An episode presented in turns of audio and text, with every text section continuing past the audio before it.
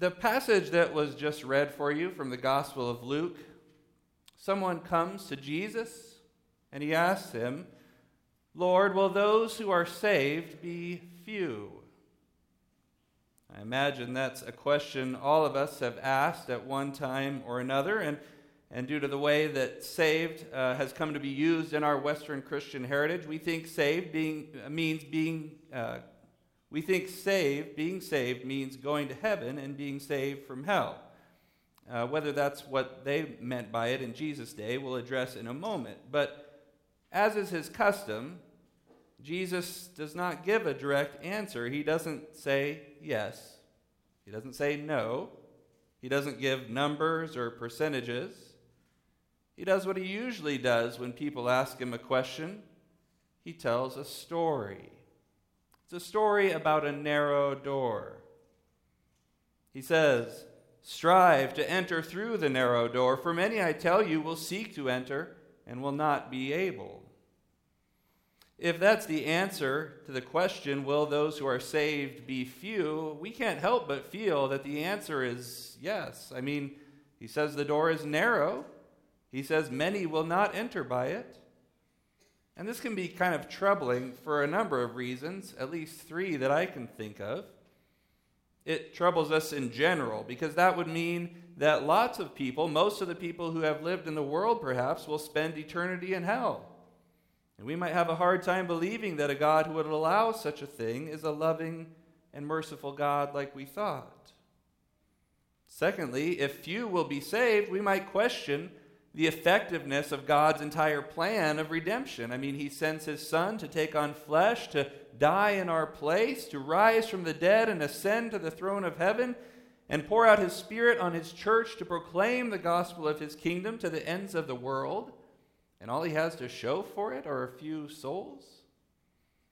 That seems to make very little of God's glorious gospel, and it seems to diminish the person and work of Christ rather than glorify Him. Indeed, the notion that few of the whole human race will enter the kingdom of God seems to contradict other things that Scripture and Jesus himself say about the kingdom. In fact, the parable of the narrow door that we're looking at today, it's sandwiched between two such verses. If you look just before it in verses 18 through 21, Jesus compares the kingdom to a tiny grain of mustard seed that grows into a great tree in which the birds of the air take refuge. He compares it to leaven that a woman hides in three measures of flour until that leaven permeates the entire loaf. These parables seem to teach that from modest beginnings, the kingdom will grow exponentially, that it will have a permanent and pervasive influence on the world. So, how can it be that few are saved? The end of the parable of the narrow door itself tells us people will come from east and west and from north and south and recline at table in the kingdom of God. That's a very biblical image of a great gathering, not a small one. How can these things be if few will be saved? And thirdly, and more personally, when we think that few will be saved, it's common for each of us to fear that maybe we ourselves will not be among those few. I mean, we know from Jesus' own testimony, uh, testimony that we are all more sinful than we imagine. We fall far short of the law of God. So, if few will be saved, what hope does a sinner like me have? What hope do any of us have?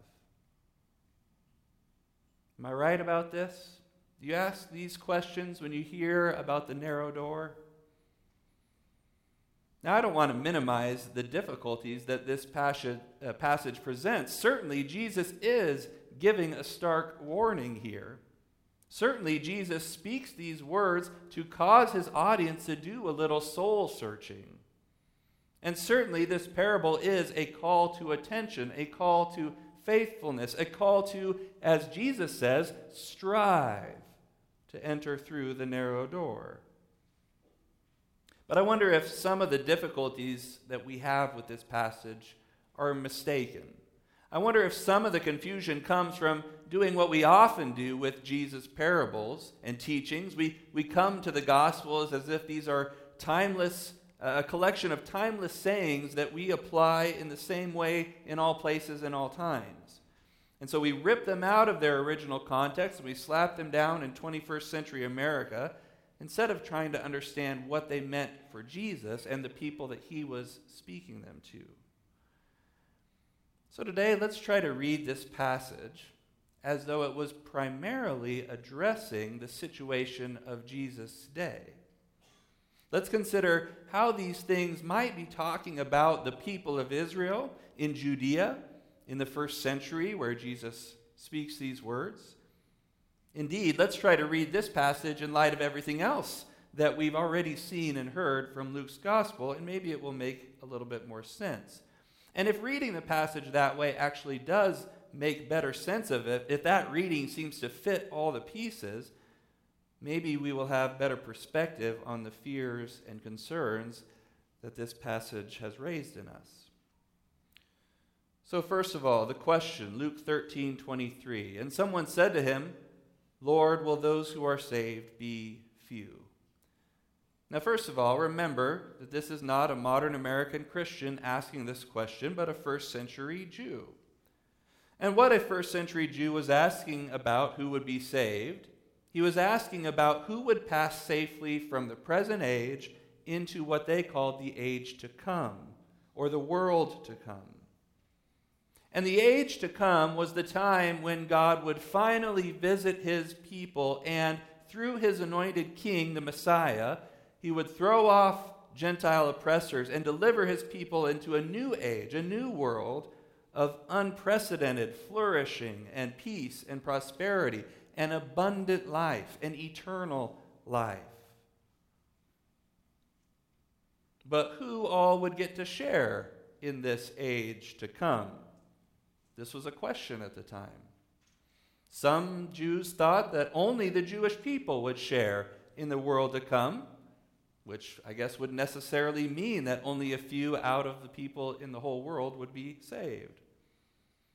Others thought that even among people of Jewish descent, there were only a few who were truly faithful, truly righteous, true keepers of the law.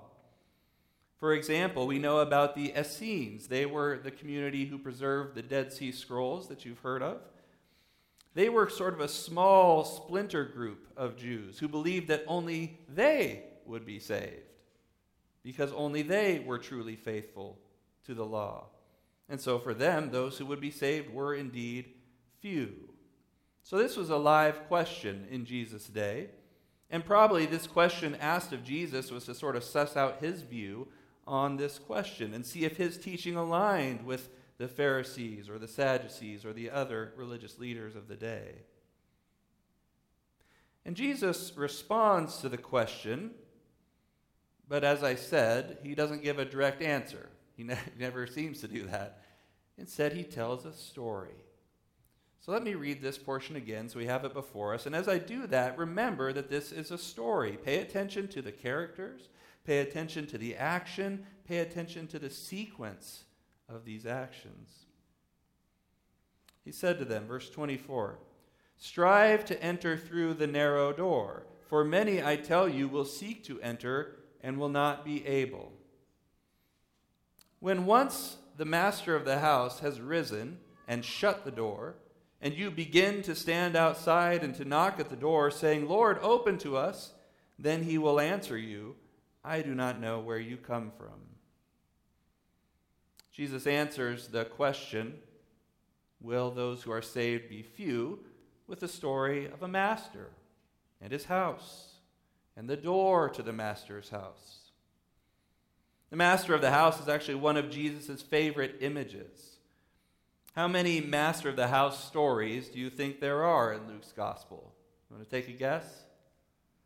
I count seven. Uh, maybe that's significant, right?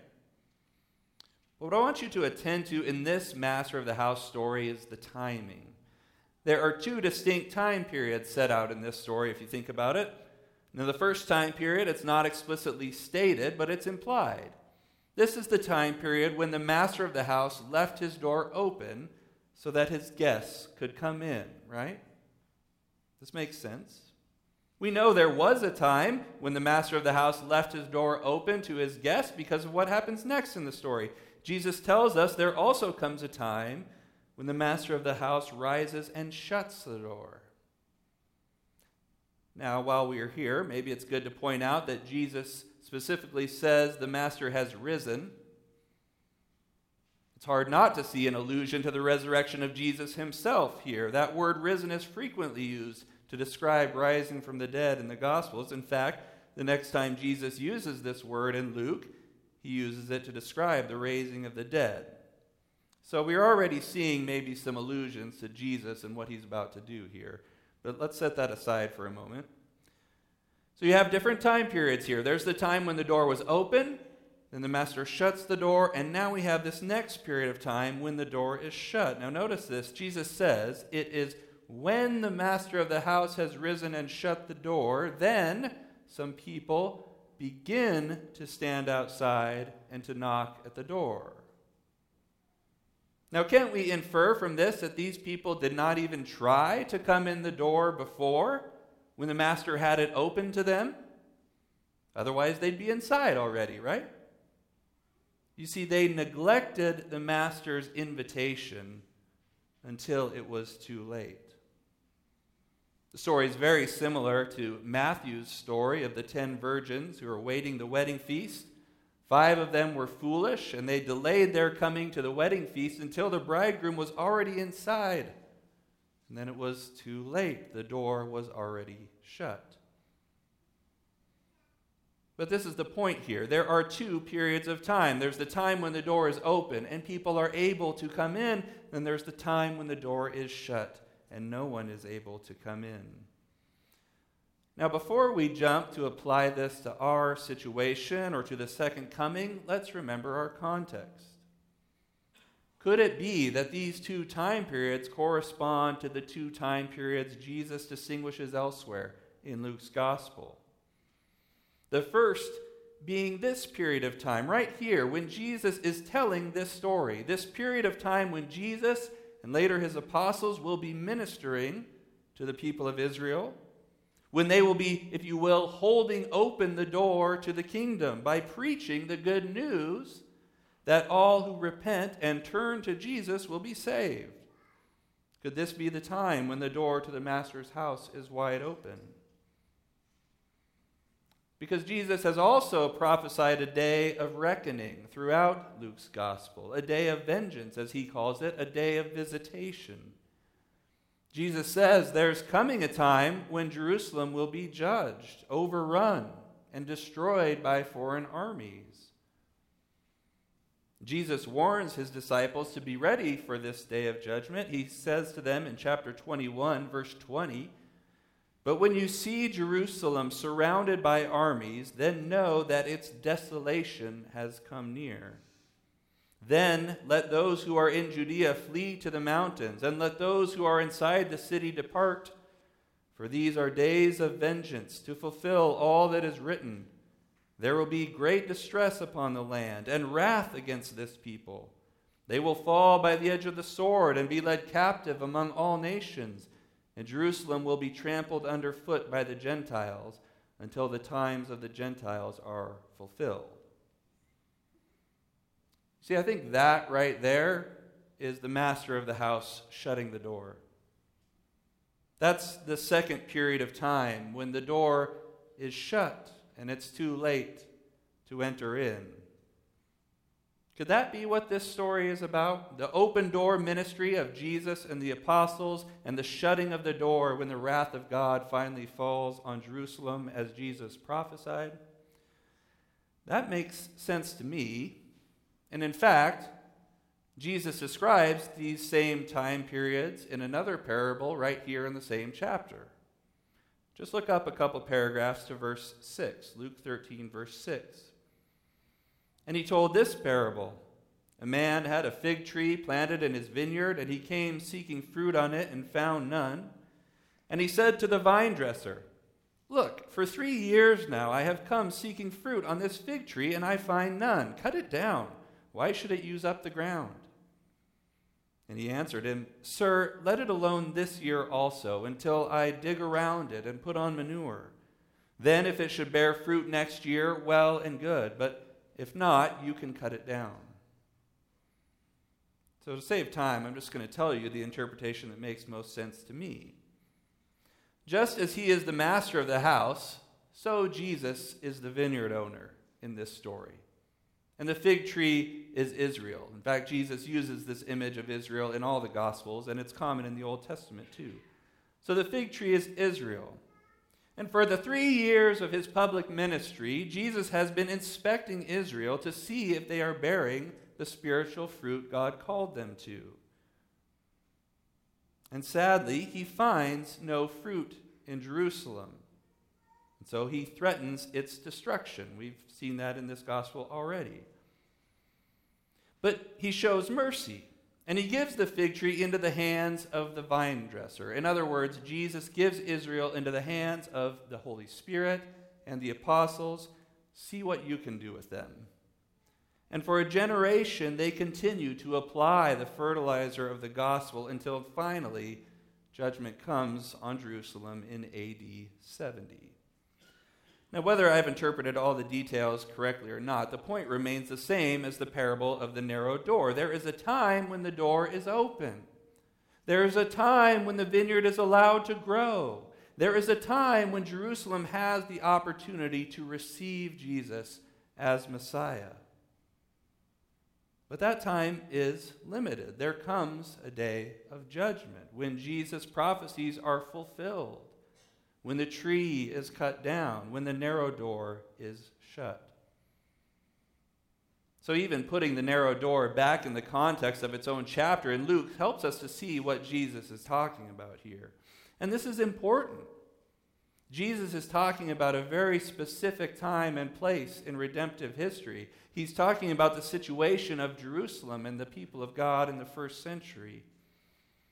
So we should not read the narrow door as some timeless statement that in each and every age only a few people will be saved, because that's not what Jesus is trying to do here. So if we're understanding this story to be about Jerusalem in the first century, if we see that Jesus is the master of the house, then who are these people knocking on his door? Jesus goes on to say, verse 25, they stand outside and knock at the door, saying, Lord, open to us. Then he will answer you, I do not know where you come from. Then you will begin to say, We ate and drank in your presence, and you taught in our streets. But he will say, I tell you, I do not know where you come from. Depart from me, all you workers of evil. In that place there will be weeping and gnashing of teeth when you see Abraham and Isaac and Jacob and all the prophets in the kingdom of God, but you yourselves cast out. And people will come from east and west and from north and south and recline at table in the kingdom of God. And behold, some are last who will be first, and some who are first will be last. Now, based on what we've already seen throughout Luke's gospel, who could these people possibly be? It sounds like the Pharisees, doesn't it? And the scribes and the lawyers, the social and religious elite of Israel, and all those who revere and follow them. Think about it. Haven't we often seen them eating with Jesus, inviting him to dine with them so that they can challenge his teachings? I mean, that literally the next chapter starts with the Pharisee inviting Jesus to eat with him when he's just got done saying this. We know they've heard him teach in their streets because we've seen them always there, ready to put him to the test. We have seen that they are indeed workers of evil, as the Master says of them. Jesus has pronounced woes upon them, for they neglect justice and the love of God. They thought of themselves as first in the kingdom. But Jesus is teaching they're actually last. The people knocking at the Master's door are all the people who rejected Jesus' ministry while he was with them. They heard him speak, they ate with him, and yet they still did not enter the narrow door while it was open.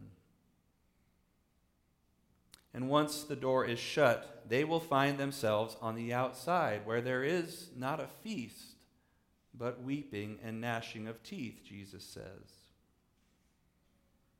This all fits with the end of the chapter, too, if you look to the next passage.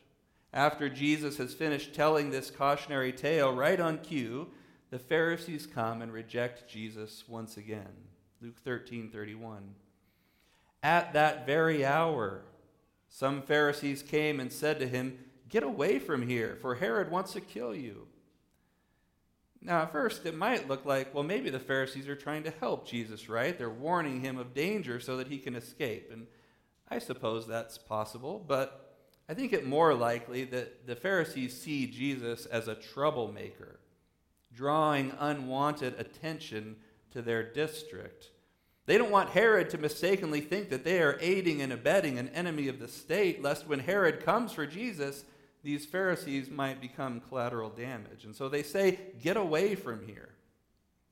They don't want Jesus around, they don't want him. Either way, the Pharisees, they certainly don't try to take Jesus under their wings of protection, do they? And this inspires Jesus to describe how Jerusalem refused to come under his wings of protection.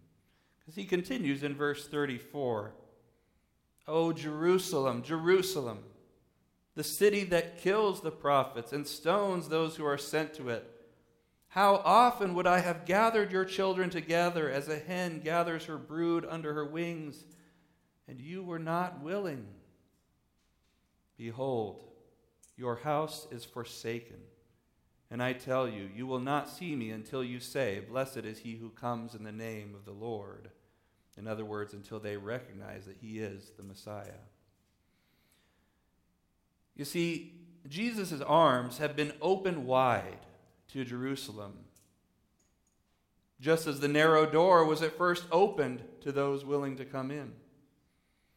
But Jerusalem was not willing, Jesus says. Jerusalem did not enter Jesus' embrace. Jerusalem did not enter by the narrow door while it was open and the door is about to be shut. Jesus says, Behold, your house is forsaken.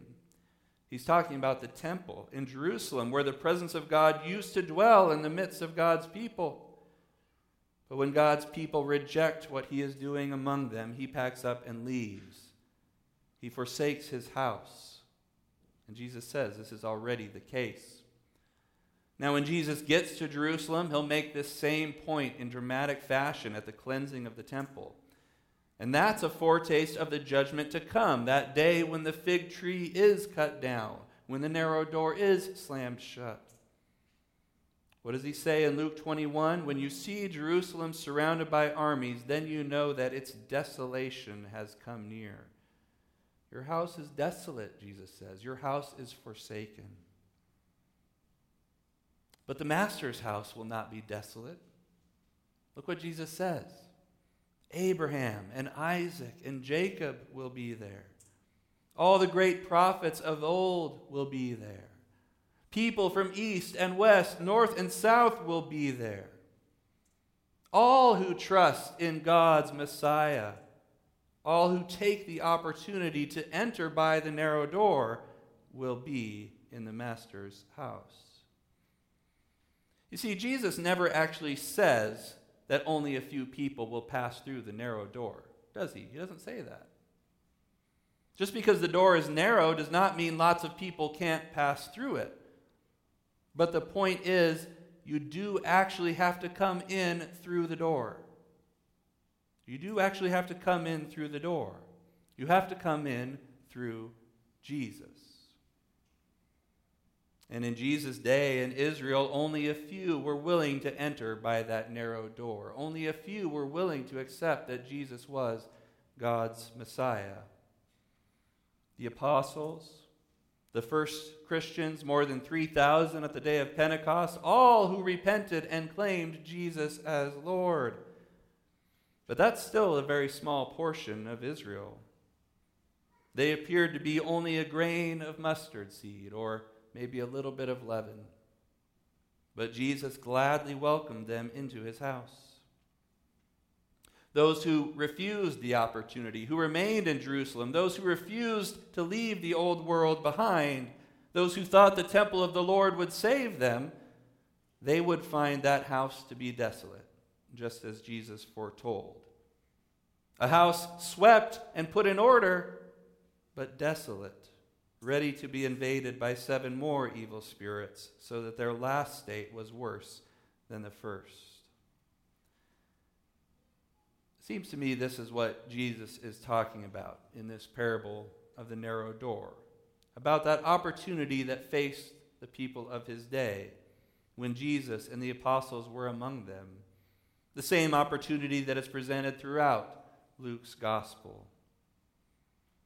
And if we see it that way, perhaps that will keep us from assuming that Jesus was describing the growth of the kingdom in all times and places. It will keep us from thinking that only a few will be saved over the entire course of redemptive history, when the rest of the Bible portrays the gospel as having massive worldwide impact, and the Spirit's ministry through the church bearing much fruit. But that doesn't mean that this passage has no relevance for us today. It still speaks to us of the things that Jesus valued and the importance of responding to his word.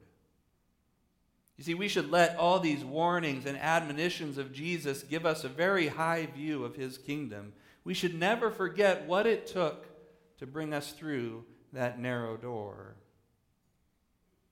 See, the Pharisees and religious leaders of Jesus' day took it for granted that they would be in the kingdom.